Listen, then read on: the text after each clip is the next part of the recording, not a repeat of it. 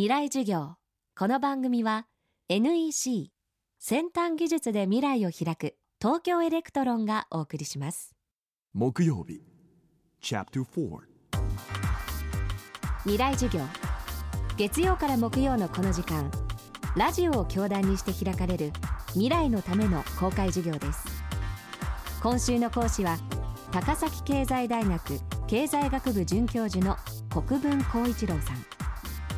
専攻は哲学で、去年発表した著書「暇と退屈の倫理学」は哲学書としては異例のヒットを記録しました。私たちの生きる社会において、今暇と退屈はどんな関係にあるのでしょうか。国分さんはそこにもう一つのキーワードを示しています。未来授業4時間目、テーマは消費社会。フランスなんかその35時間労働ってやって、ワークシェアリングってやって、ある程度成功したんですよね。でそういうのを日本もきちんとやっぱ考えて、とにかくこれからもうアクセクもうめちゃくちゃ働いたってね、成熟経済でその大して給料も上がらないし、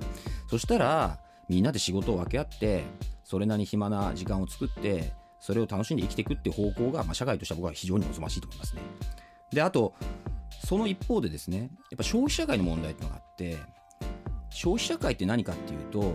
暇はないけど退屈であるっていう状態を作り出すんですね。僕ら普通暇があるから退屈するって思うじゃないですか。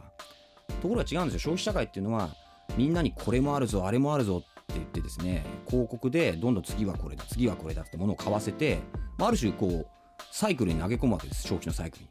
だけれども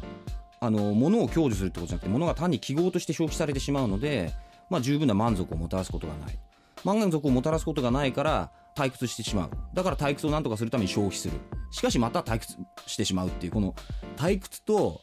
消費の悪循環の中に放り込むのが、非常に乱暴な言い方ですけども消費社会であるわけですね。だから人はその中にいると、暇はないのに退屈するっていう非常に奇妙な状態に置かれてしまう。でこれをやっぱり僕何とかしなきゃいけないと思うんですよね。だからまず暇を作る、その個人でも社会でも暇をみんなに用意していくってことはとっても大切ですけれども、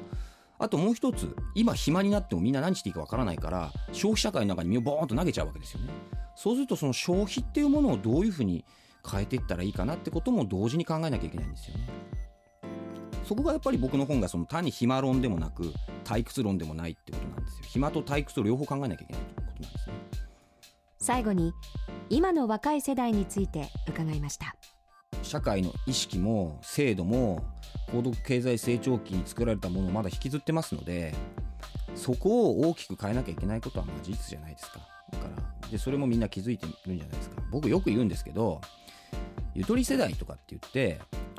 今の若者をバカにするじゃないですか。全く逆で、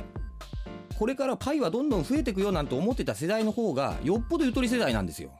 今のゆとり世代とかってバカにされてる若い子の方が、もうパイは増えていかないから、この中でなんとかやっていかなきゃいけない。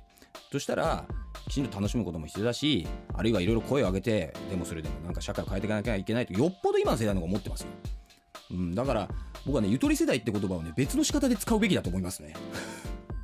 かつてのような経済成長がまだできると思ってる人たちがちょっといるんですよね。まだ驚くべきことに、それでまずできないし望ましくないっていう、だって誰が幸せになったんですかそれでっていうことをやっぱりもう一個考えないといけないんじゃないですかね。今週は高崎経済大学経済学部准教授国分光一郎さんの講義をお送りしました。著書暇と退屈の倫理学は朝日出版社から発売中です。この番組はポッドキャストでも配信中です。過去のバックナンバーもまとめて聞くことができます。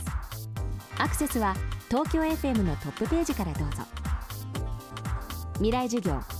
来週は株式会社スプレー代表、自分を作る学校学長の安藤美冬さんを講師にお迎えします。どうぞお楽しみに。地球の息遣いを宇宙から見守っている人工衛星があります。 NEC が開発した温室効果ガス観測センサー炭素は、地球観測衛星の息吹に搭載され、地球温暖化防止のために利用されています。役立つ宇宙の開発に貢献します。 NEC。もういい、私そんな都合のいい女じゃないの。もう二度とかけてこないで。例えばその携帯電話の中の半導体も私たちの技術から生まれています。もしもし、なんで本当にかけてこないの？信じらんない。半導体製造装置であなたと未来を結ぶ東京エレクトロン。未来授業。この番組は NEC 先端技術で未来を開く東京エレクトロンがお送りしました。